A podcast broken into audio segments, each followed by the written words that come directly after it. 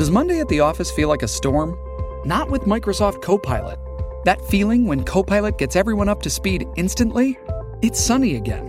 When Copilot simplifies complex data so your teams can act, that sun's shining on a beach.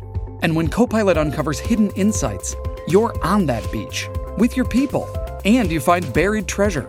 That's Microsoft Copilot. Learn more at Microsoft.com/AI for all. Women in South Carolina have more access to abortion, for now at least. The lead starts right now. A day after the state's six-week abortion ban went into effect, a judge has ordered the law to be put on hold. Now it's up to the all-male justices of the state Supreme Court. Plus, we're on standby for another member of the far-right militia Oath Keepers to be sentenced for their role in the January 6th Capitol insurrection. One defendant already telling the judge she was, quote, just another idiot running around the hallway. Then the horrifying moments after a man opened the door of a jet mid-flight. 12 people are injured, and now the big question is, why did he do it?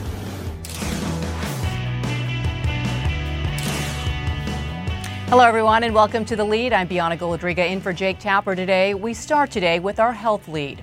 A judge has temporarily blocked South Carolina's new abortion restrictions from going into effect. Yesterday, Governor Henry McMaster signed a law banning most abortions as early as 6 weeks into pregnancy, before many women know they're even pregnant. It did allow for some exceptions, but for now, it's all on hold while the state Supreme Court takes up the case. CNN's Diane Gallagher is following these developments for us. So, Diane, what happens now?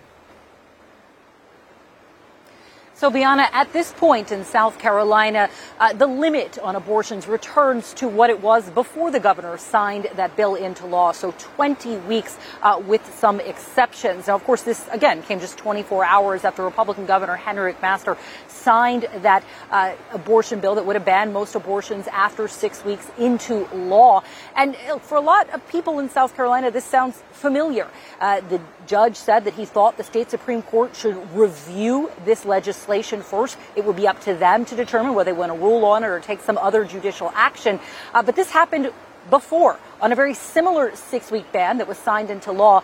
Earlier this year, the state Supreme Court ruled that that violated the state constitution, privacy guarantees in there. And in fact, lawmakers had been sent back by the governor to try and figure out a way to fix and tweak this bill so it would adhere to what the Supreme Court wanted. Now, there were discussions and debate during this. In fact, those five so-called sister senators, three Republicans, one independent, one Democrat, warned lawmakers that they thought that the language that had been tweaked did not address the Supreme Court's concerns. One of those, Bianna, you actually spoke with earlier today, who says that this is exactly what she expected. I'm not surprised at all that there is an injunction against this law. And it's just very unfortunate because we know those clauses were a problem, yet the House, put them back in there, reinserted them. And that was one of the main reasons why I voted against it, because I don't think it can be upheld. Now, there are other Republican lawmakers who said they do feel that the tweaks they made to the legislation will hold up with the Supreme Court this time. Attorney General Alan Wilson, a Republican, issued a statement to CNN saying, "We're considering all our options. We've defended the right to life in court before, and we're prepared to do it again." Bianna, there was one key difference this time around. In January, the opinion that struck down the first six-week ban, that was written by a woman. She has since retired. She hit the mandatory retirement age, and now South Carolina has an all-male state Supreme Court. Diane Gallagher, thank you.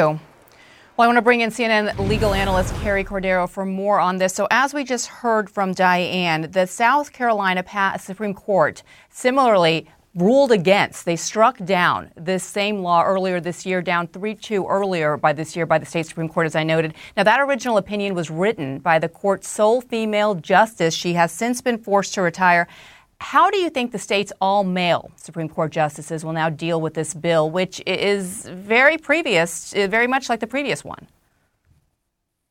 Right. So there's a couple differences here, Bianna. So one, we've got this different composition of the South Carolina Supreme Court. And I think my understanding is that this may be the only Supreme Court, state Supreme Court in the country that is all male at this point. And so we'll have to see whether that new justice of the South Carolina Supreme Court will have a different view. The other difference here is that the legislature slightly changed the language. And so what they're doing is they're trying to get to this 6-week limitation. Last time the court said, go back and try again, because it is inconsistent with the state constitution. So the prior justice's opinion was based on the interpretation of the state constitution and a right to a woman's ability to be able to have knowledge as to whether she is even pregnant at that stage. So is this a case that ultimately could go before the Supreme Court, the U.S. Supreme Court, that is? So it's possible. We are currently at the decision stage. So the Supreme Court of the United States has, at the end of its term of the 22-23 year, and so opinions that have been considered by the court throughout the past year are now periodically coming out. So it would be it could go up just as an interim, but really for the court to consider it as a substantive matter, it wouldn't be until next year anyway. And there first is the chance that first we have to see how the South Carolina Supreme Court rules, and then the legislature could try to go at this with different language again, since that's what they did since January. Understandably, this is all very confusing for the residents and especially women of South Carolina. What is the law that holds right now? Does the initial 20-week ban, is that the law that's in place right now until we hear more from these judges? Right. So it goes back to what it was before the South Carolina legislature passed this 6-week limitation. I think the bigger picture here, Bianna, is we go back to what the U.S. Supreme Court did in the Dobbs case by overturning Roe versus Wade. And what's interesting about that is the court said that Roe had been confusing and that returning this authority to the states would take the courts out of it.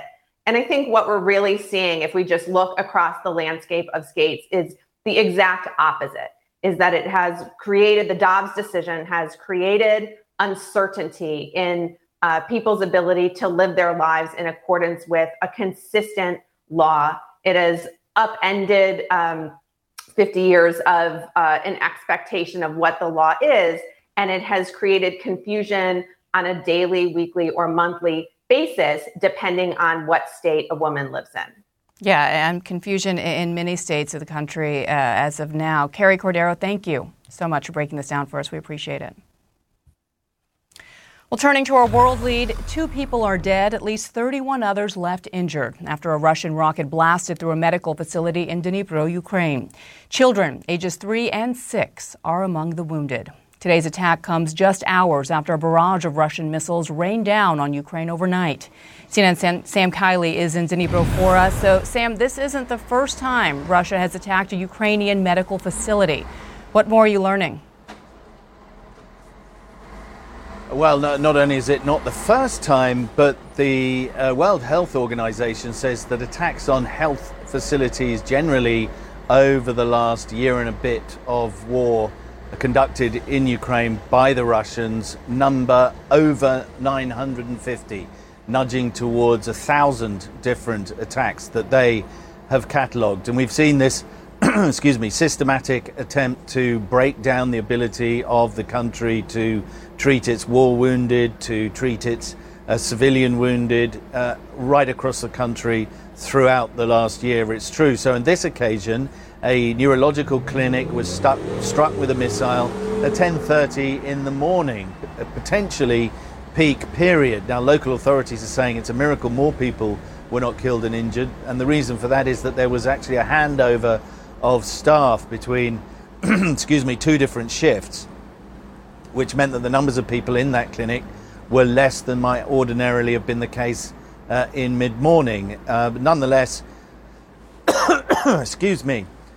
the effects have been absolutely devastating. Whatever hit this building, and the local authorities have not worked that out yet, was significant in its size. In all probability, the local authorities believe quite likely to have been an S-300 guided missile, which would act or rather be targeted. In other words, it's got mechanisms on board that actually fire it at targets. So this could be said to be a targeted attack, what the French have described as a war crime. Yeah, yet another war crime. We're talking about doctors and medics that are among the wounded, not to mention the young children as well. Meanwhile, Russia is saying they were once again attacked last night. Sam, this seems to be somewhat of a trend at this point. Yeah, there was a. They are claiming that this was a UAV, what people are calling colloquially a drone, deep inside Russian territory. We don't have any confirmation, and the Ukrainians very seldom comment on these matters, except for occasionally with wry humor. But they are claiming, the Russians, that is, that they were once again attacked inside their territory in what is emerging as some kind of pattern, whether it's Ukrainians or Ukrainian-backed partisans or partisans who are sympathetic to Ukraine. We've seen that attack on the Kremlin. We've seen a number of different mysterious explosions, train derailments and the like. And of course, just in the last few hours, there's also been a long-range attack clearly attributed to Ukraine by the Russians against the town of Mariupol. Now, that's inside Ukrainian territory, not inside Russia, but all part, I think, of the Ukrainians' efforts to break down the Russian infrastructure that supports their war in Ukraine ahead of a summer offensive. Yeah, this is that counteroffensive, as you noted, is believed to be underway already. Sam Kiley in Dnipro, Ukraine, thank you so much. Well, coming up, a key update on the debt ceiling talks as lawmakers and the White House head into the weekend without a deal and only days until default. Then it turns out her voice won't go on. Celine Dion announces that she is canceling her world tour. We'll have more details as to why up next.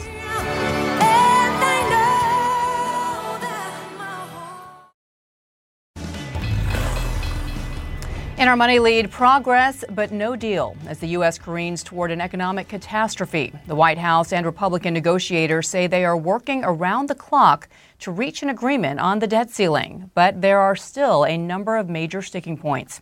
CNN's Manu Raju joins me now with the latest. Manu, are negotiators feeling as optimistic this afternoon as they were late last night and this morning? In short answer, no. There actually have been a lot of negative comments coming out of the Speaker's office this afternoon from some of the key negotiators who I caught up with. Those two new key negotiators, Patrick McHenry, as well as Garrett Graves, two men who have been going back and forth with the White House for the past several days to try to figure out any sort of deal to raise the national debt limit and what conditions can be attached to it. There are a number of sticking points, but one of the biggest sticking points right now is on the issue of work requirements for social safety net programs. Republicans are pushing for programs like food stamps and temporary assistance programs for needy families to include some new level of work requirements. Democrats are concerned that that could hurt poor families, and they've been going back and forth, and there is no resolution on that issue. And the Republicans are making very clear any deal must have that work requirement provision as part of this plan,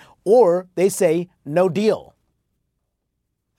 If you're really going to fall on the sword for that versus actually negotiating something that changes the trajectory of the country for spending, I mean, that's crazy to me that we're even having this debate today. Are you willing to drop that work requirements and just agree on it? Hell no. Not a chance. There is forward progress, but each time there's forward progress, the issues that remain become more difficult and more challenging. So that is step by step, small step by small step. And at some point, this thing can come together or go the other way. So that's where things stand right now, on the brink. Can they come together? There are still some signs of progress over the issue of cutting spending. Democrats have moved in the Republican direction on that issue, and the length of a debt ceiling increase. They're talking about extending it through the 2024 elections. That would be something that the Democrats want. But even if a deal is reached, getting the votes is going to be a new complicated task. Already, House Republicans are planning a conference call tonight to try to figure out exactly how they can try to square the votes on their side. They're expected to lose a lot of votes. And on the Democratic side, already Democrats are threatening to revolt if that issue of work requirements in particular is added to this package. So there is very little margin for error, very little time left as we move closer and closer to the prospects of the first ever debt default. No deal yet, and unclear whether Congress can get it done. Bianna? Stays away from a possible default impacting not just the United States, obviously. Our allies and foes are watching this closely as well around the world. Manu Raju on Capitol Hill, thank you. So what are some of the real-world implications if the U.S. does default? We asked CNN's Gabe Cohen to take a closer look at how small businesses across the country could be affected, not just the owners, but also their employees and their customers. From a construction site in Baltimore, I get really frustrated by that. Brandon McCluskey is imploring Washington lawmakers to hammer out a deal and raise the debt ceiling before the U.S. government runs out of cash to pay its bills. Please, for crying out loud, just show up, do your job, and stop putting everybody at risk. He says 60% of his construction firm's revenue comes from government contracts, and they just started another project. What could a default mean for your business? So we're doing millions of dollars worth of work over the next 30 to 60 days. When am I going to get paid for that? But I also have a great backlog for the second half of this year, as long as we don't have an economic catastrophe. Hearing that, what goes through your mind? It scares the heck out of me. So workers like Chris Church are anxious for a deal. And you get four people depending on you. You're talking about your family. My family, yeah. And who knows what's going to happen? And you think about if they're going to have a roof over their head or food in their bellies. You don't know. Tens of thousands of small businesses work on government contracts, but a default would even strangle the ones that don't. It would drive up borrowing costs, making it harder to get loans and credit. Whether they're trying to grow or just trying to survive, it's going to be very tough for them if the government defaults. Are you worried this could push many of them out of business? Potentially, if it's a sustained default. How stressful has this time been? Oh, it's been stressful. At Connexus Corporation, a consulting firm that helps developing countries increase incomes for the poor, CEO Anita Campion says 80% of their revenue comes from government contracts. You're already making adjustments. Yes, definitely. We have stopped hiring. We have made plans to kind of limit spending. We are not being aggressive in our new business, our new proposals that we're going after. We're just kind of treading water, waiting to see what happens. A long-term default could erase, by one estimate, about 8 million jobs and $10 trillion in household wealth. It would also stall payments for federal programs like Social Security, Medicare, veterans' benefits, and food stamps. Ephraim Kasai, who runs three markets in D.C., says more than half his revenue comes from customers using SNAP funds. We're going to have big reductions on the sales into our businesses. And what would you have to do as an owner to adjust for that? I think it's going to be very bad. I'm going to end up cutting employees. So some grocery stores are already cutting back on expensive or specialty items in case a deal isn't reached in time and sales go south. I think they need to consider about the people, the American people. They need to consider that. They need to consider about the low-income peoples, how they're going to be impacting. And so these businesses that are tightly tied to the government are already taking steps to prepare. As for the rest of us, Bianna, if a deal isn't reached, the Small Business Administration predicts more companies raising prices, cutting services, even scaling back expansion plans. In other words, we're all going to feel this before long unless there's a deal. It is so important to hear the stories and see the faces of the people that could have real-life consequences from a default. Gabe Cohen, thank you so much. I want to bring in CNN's Jeremy Diamond, who just got a key update from the Treasury Secretary. Jeremy, what did she say? Yeah, that's right. We have a very important update from Treasury Secretary Janet Yellen. In a letter to congressional leaders, she now has an update on that ex-date for when the U.S. could potentially default on its payments. And it is not just early June, but it is now a specific date of June 5th. She writes in this letter, based on the most recent available data, we now estimate that Treasury will have insufficient resources to satisfy the government's obligations if Congress has not raised or suspended the debt limit by June 5th. And she notes that there will already be a significant amount of strain on the Treasury's funds beginning next week. She says that $130 billion of scheduled payments will be made in the first 2 days of June, including veterans payments, Social Security, and Medicare, and that this is going to leave the Treasury Department with, quote, an extremely low level of resources. She then notes that during the week of June 5th, another $92 billion of payments and transfers are scheduled, and that based on the Treasury Department's current estimates, the government will not have enough money money on June 5th to make those payments scheduled for that week. So this gives us a clearer sense of the timeline here and the pressure that lawmakers are under and the White House is under to reach an agreement a few more days than that earliest expected date, but nonetheless a very tight timeline still. Not this Monday, but the following Monday, June 5th, is when the Treasury Department is now estimating that they will run out of money to pay the government's bills. Warning signs starting to flash here very clearly for the White House and congressional negotiators, who we know have been working around the clock to try and reach an agreement, making some progress, but still we know that some major sticking points remain. We will see if this lights a fire under them going forward. Significant sticking points, as we heard from Manu. So June 5th, a week from Monday. As we noted, Jeremy, the Treasury initially said as early as June 1. There are some skeptics who question where the Treasury Department gets these numbers and whether politics is involved here. What more can you tell us about this new specific X date of June 5th and how they got there? Well, look, she has been very clear up until now, the Treasury Secretary has, that this was an early June timeline. As early as June 1 is what she was saying. She first said it was likely that was the timeline. Then on Monday, she said it was highly likely that it would be as early as June 1, but certainly in early June. And now she is giving a specific date. As we get closer and as the Treasury Department is able to do all the complications, the complicated calculations that they have to do to calculate how long they can continue to run down the Treasury Department's resources. And so now we're getting a specific date of June 5th, which again is sure to add pressure to these congressional negotiators. One thing that's important here is that there were some questions about whether or not the Treasury Department could make it until June 15th, because that is when we are expecting a significant amount of revenue to come into the Treasury Department. But clearly, based on this latest estimate, the Treasury Department will not make it until then. And that debt limit deadline is just not going to get extended into late July, which some people had hoped would be the case if we could make it until June 15th. Instead, a very clear deadline here of June 5th. And of course, days before that is when a deal actually needs to be reached to make it through the congressional process and to President Biden's desk. All right, cutting it way too close for comfort. Jeremy Diamond, thank you so much for bringing us that latest update.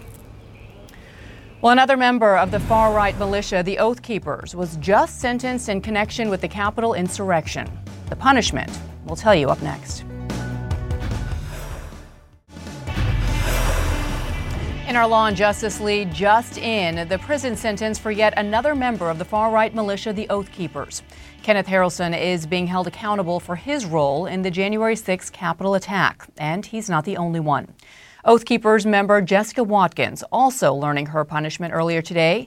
These latest sentences coming after Oath Keepers ringleader Stuart Rhodes was sentenced to 18 years yesterday, and his confidant Kelly Meggs was given 12 years behind bars. CNN's Caitlin Polans is with us now. So, Caitlin, help break down the latest sentence for Kenneth Harrelson. Right. So Kenneth Harrelson is getting 4 years in prison for his sentence. He wasn't convicted of seditious conspiracy or even conspiracy of obstructing Congress, but he was one of the people taking part in this plot with the Oath Keepers, helping to lead people and coordinating with Stuart Rhodes on January 6th. Another member of the Oath Keepers, Jessica Watkins, she received a prison sentence of 8 years today. And essentially what the judge has to do, he's sentencing all of the Oath Keepers who were tried at the same time as Stuart Rhodes, and he has to essentially determine how to appropriately punish each of these people for the exact thing that they did, what part of the plan they took part in. And they are, able to speak to the judge. Some of them have been very, very conciliatory about what they did. Jessica Watkins even said today, in court, I was just another idiot running around the hallway, but idiots are responsible. And today you're going to hold this idiot responsible. So that was some really strong words from her. But this is a person who at the time was called Cap, as in captain of her group out of Ohio, and who initially on jail calls after she was arrested seemed to express no remorse at all, even called January 6th a joke. Yeah, and these two sentences today follow two even stronger sentences yesterday for two Oath Keepers convicted of seditious conspiracy. So what does this mean on a larger scale for the upcoming January 6th cases themselves?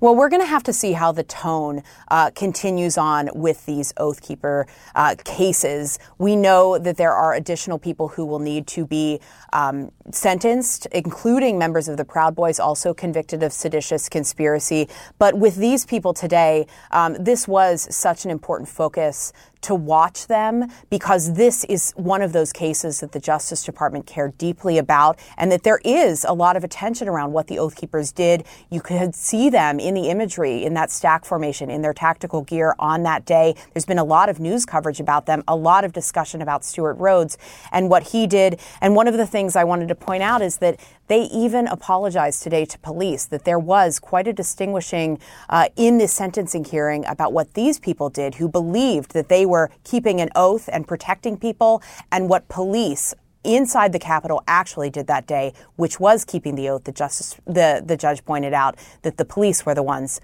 who were true heroes. So conciliatory today, quite opposite from what we heard from Stuart Rhodes yesterday, who was not at all. Caitlin Polentz, thank you so much.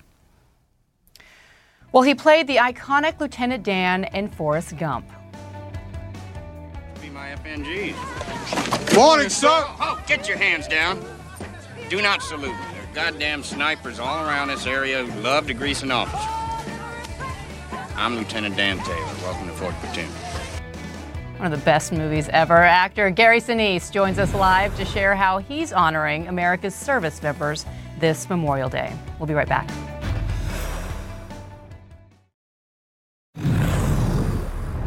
In our national lead, an investigation into the death of a Navy SEAL candidate has led to an overhaul in the SEALs training process. Kyle Mullen died last year just hours after he completed the most rigorous part of his training, known as Hell Week. The investigation cited failures across multiple systems, especially the medical monitoring of the trainees. Actions will be taken to address medical screening and the medical staff's information sharing in order to prevent injuries and illness during the SEALs' high-risk training. Well, while the Memorial Day weekend marks a somber holiday, it's also a chance to say thank you and honor people who have served our nation. The celebration part will be the top priority tonight in Washington, where there will be a free concert and salute to Vietnam veterans featuring the Lieutenant Dan Band. Lieutenant Dan, of course, is the character from the award-winning movie Forrest Gump. Forrest.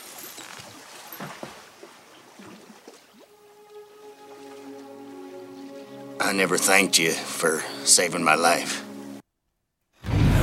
And Lieutenant Dan himself, otherwise known as actor and humanitarian Gary Sinise, joins us now. Gary, it is so good to see you. I am such a fan of the movie and of you, and I'm just curious, do you ever get tired of the association and people looking to you and saying, oh, look, it's Lieutenant Dan?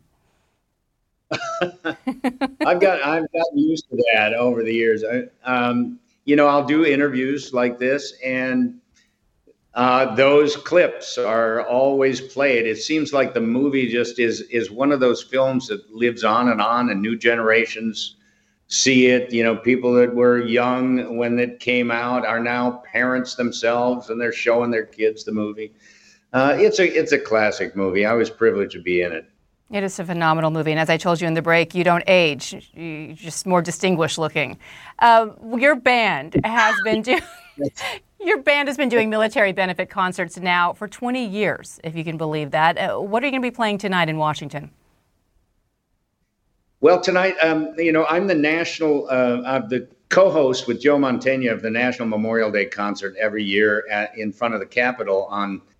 This year, it's on Sunday night, coming up May 28th.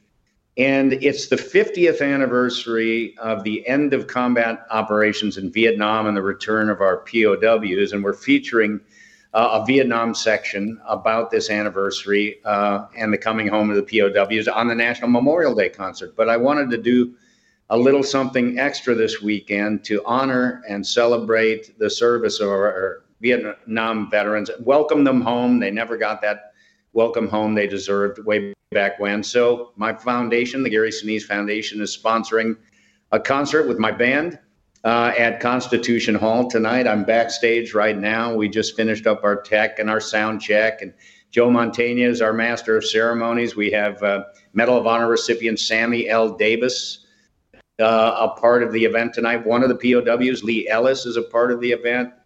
And then, of course, my band is going to be playing for everybody. And right after the event tonight, there's a candlelight vigil at the wall. So it's a very special moment for our Vietnam veterans. And much warranted as well. Now, I know your foundation does things like equip smart homes for severely wounded heroes and help serve meals as well. Tell us how people watching at home can help more. Well, you know, there's several organizations out there like mine that are in the military and veteran support space, and you can certainly support those nonprofits. I encourage people to look at GarySinise Foundation.org and support us. But I always encourage people to just look within their own communities. Are there veterans? Are there military families? Are there Gold Star families who've lost a loved one? Are there families of our wounded that are going through difficult times right there in your neighborhood, right there in your town? And if there are, you can reach out and touch them, just like I did. I just started going out there, and you know, with the USO, I volunteered, and I went to the hospitals, and I went to the war zones, and I went to different places where our military lives and works. And I just tried to pat them on the back and let them know that we appreciate them. And I think a lot of that comes from the Vietnam veterans in my own family who did not get that pat on the back, that welcome home when they came home. And I just wanted to ensure that today's veterans coming home from Afghanistan and Iraq, they would feel appreciated, and that we would learn some hard lessons, some valuable lessons from what happened to our Vietnam veterans. And that's what we're doing tonight, is just taking the opportunity to say thank you to our Vietnam veterans for all they did for us all those years ago. Well, Gary, I have to say it's so commendable what you do. It's such a great service to honor our veterans, to really honor our country. And as I said, you've been doing it for 2 decades now. So hats off to you. Thank you so much for being such a great patriot to this country and for promoting all of these men and women who do so much to defend it. Thank you so much, and have a lot of fun tonight. I appreciate that. Thank you for having me. You'll always be Lieutenant Dan to me. Good to see you. Well, imagine this. Imagine opening the door of a jet during a flight. Well, that is exactly what one passenger did, and it was all caught on video. Plus, the CNN original series, The 2010s, is back Sunday with a new episode examining Donald Trump's polarizing rise in 2016 to the presidency. Take a look. He doesn't care what people think. He tells the truth. Obviously, Trump is a threat. Yep. Because he doesn't fit in the same box all the other Republicans are in. Something happened where a large number of people decided there was an establishment out there that had let people down. They're sending our jobs away. They're letting people come in the country who shouldn't be here. Trump says, I'm going to make America great again. And people want to believe something good. They'll do just about anything for a job. And here comes Trump to say, there is an elite establishment that thinks you're suckers. And I'm going to stick up for you. Don't miss the 2010s at Sunday night at 9 Eastern and Pacific, only on CNN. We'll be right back. In our world lead, terrifying video shows what happened when a passenger, against all odds, was able to open the emergency exit door while the plane was still in the air earlier today. CNN's Paula Hancock reports. It is every traveler's worst nightmare, an emergency door opening while the aeroplane is still in the air. Asiana Airlines says 2 to 3 minutes before landing, while the aircraft was about 700 feet from the ground, a man in his 30s sitting in the emergency seat opened the door. A less than 1-hour-long flight from Jeju to Daegu in South Korea turned into a nightmare for 200 passengers and crew. Maybe the man tried to get off the plane. A flight attendant said, help, help, and about 10 passengers stood up and pulled him in. Police arrested the man, saying he confessed to opening the door but gave no reason. We weren't able to talk properly with him. He was not in a good mental state. He could not even hold himself up. Jeju's education office says 48 students were also on board travelling to a junior sports festival. But for aviation experts, the most pressing question is how is it even possible for the door to open while still in flight? It seems implausible that the door could be opened in the first place and then against the Airstream technically impossible, but somehow or other it has happened. Airbus said in a statement, "We are looking into the circumstances of this incident. Aircraft doors can usually only be opened upon touchdown." Asiana says the cabin was automatically depressurised before landing. 12 people were treated for hyperventilation, 9 of them in hospital. Officials say all injuries were minor. A relatively benign outcome, considering the obvious danger. And one thing you notice from that footage is that no oxygen masks appeared to have dropped from above. Now, we're told by Asiana that automatically the cabin was depressurized. So the pressure was the same inside the cabin as it was outside the plane at that time of the door opening. Now, that's certainly going to be something that investigators will look at when they try and figure out exactly how it was possible for that door to be opened. Bianna? Thankfully, a benign outcome, as you noted, but there's nothing benign about that video. It is horrific. Paula Hancox, thank you. Yeah. Well, coming up, how artificial intelligence helped discover a new antibiotic in just a few hours. But first, here's CNN's Wolf Blitzer with what's next in the Situation Room. Hey, Wolf, great to see you. Hey, great to see you, Bianna. Excellent show so far. The House Minority Leader, Hakeem Jeffries, is standing by exclusively to join me here in the Situation Room. We'll dig into the debt ceiling negotiations, which appear to be making at least some progress, but maybe not quickly enough. As you know, many Democrats are growing frustrated right now with President Biden's handling of the talks, and some worry they'll be forced to vote for what they consider to be a bad deal in order to avoid a default. I'll ask the minority leader what he's expecting and how he's planning to try to persuade some members to actually go ahead and hold their nose and vote for an agreement. That's coming up right at the top of the hour, right here in the Situation.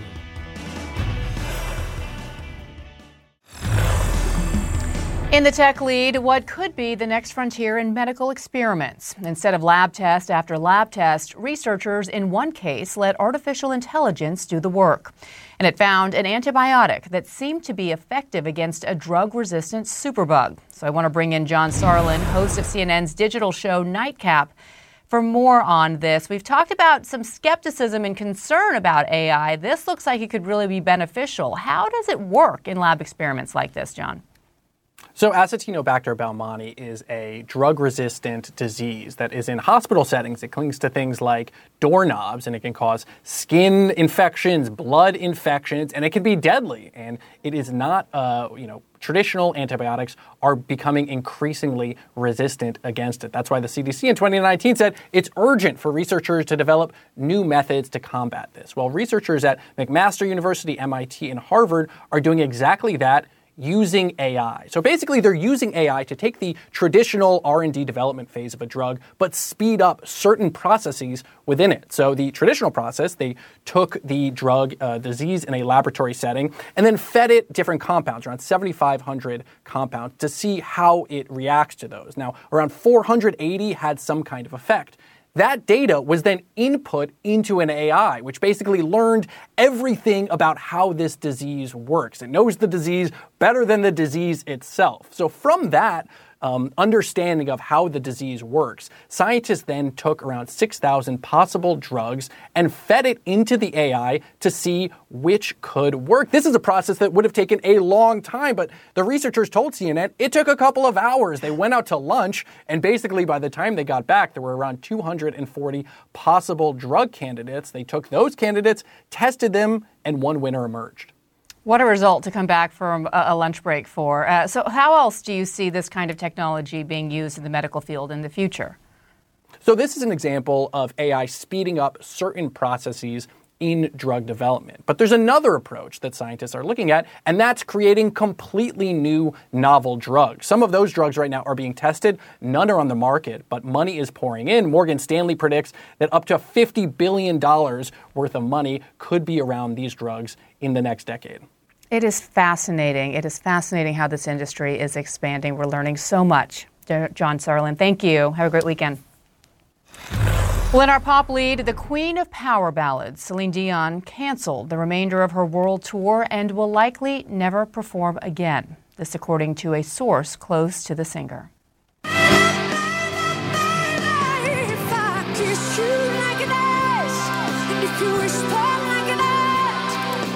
Dion was recently diagnosed with stiff person syndrome. It's a rare and incurable nervous system disease that causes progressive body stiffness and muscle spasms. Today, Dion shared her disappointment in an Instagram post, writing, quote, "Even though it breaks my heart, it's best that we cancel everything now until I'm really ready to be back on stage again. I want you all to know that I'm not giving up, and I can't wait to see you again." Tickets for her shows will be refunded, and we wish her all the best. Well, coming up Sunday on State of the Union, Jake Tapper will speak with Republican Governor Chris Sununu of New Hampshire, Progressive Caucus Chair Congresswoman Pramila Jayapal, and Minnesota Attorney General Keith Ellison. That is all Sunday morning at 9 Eastern and again at noon here on CNN. And our coverage continues now with Wolf Blitzer in the Situation Room. Have a great weekend. We all do things our own way, and since the way that each of us sleeps is unique, you need a bed that fits you just the right way. Sleep Number smart beds make your sleep experience as individual as you are, using cutting-edge technology to give you effortless, high-quality sleep every night. J.D. Power ranks Sleep Number number one in customer satisfaction with mattresses purchased in-store. And now, the Queen Sleep Number C4 smart bed is only $1,599. Save $300, only for a limited time. For J.D. Power 2023 award information, visit jdpower.com/awards. Only at a Sleep Number store or sleepnumber.com.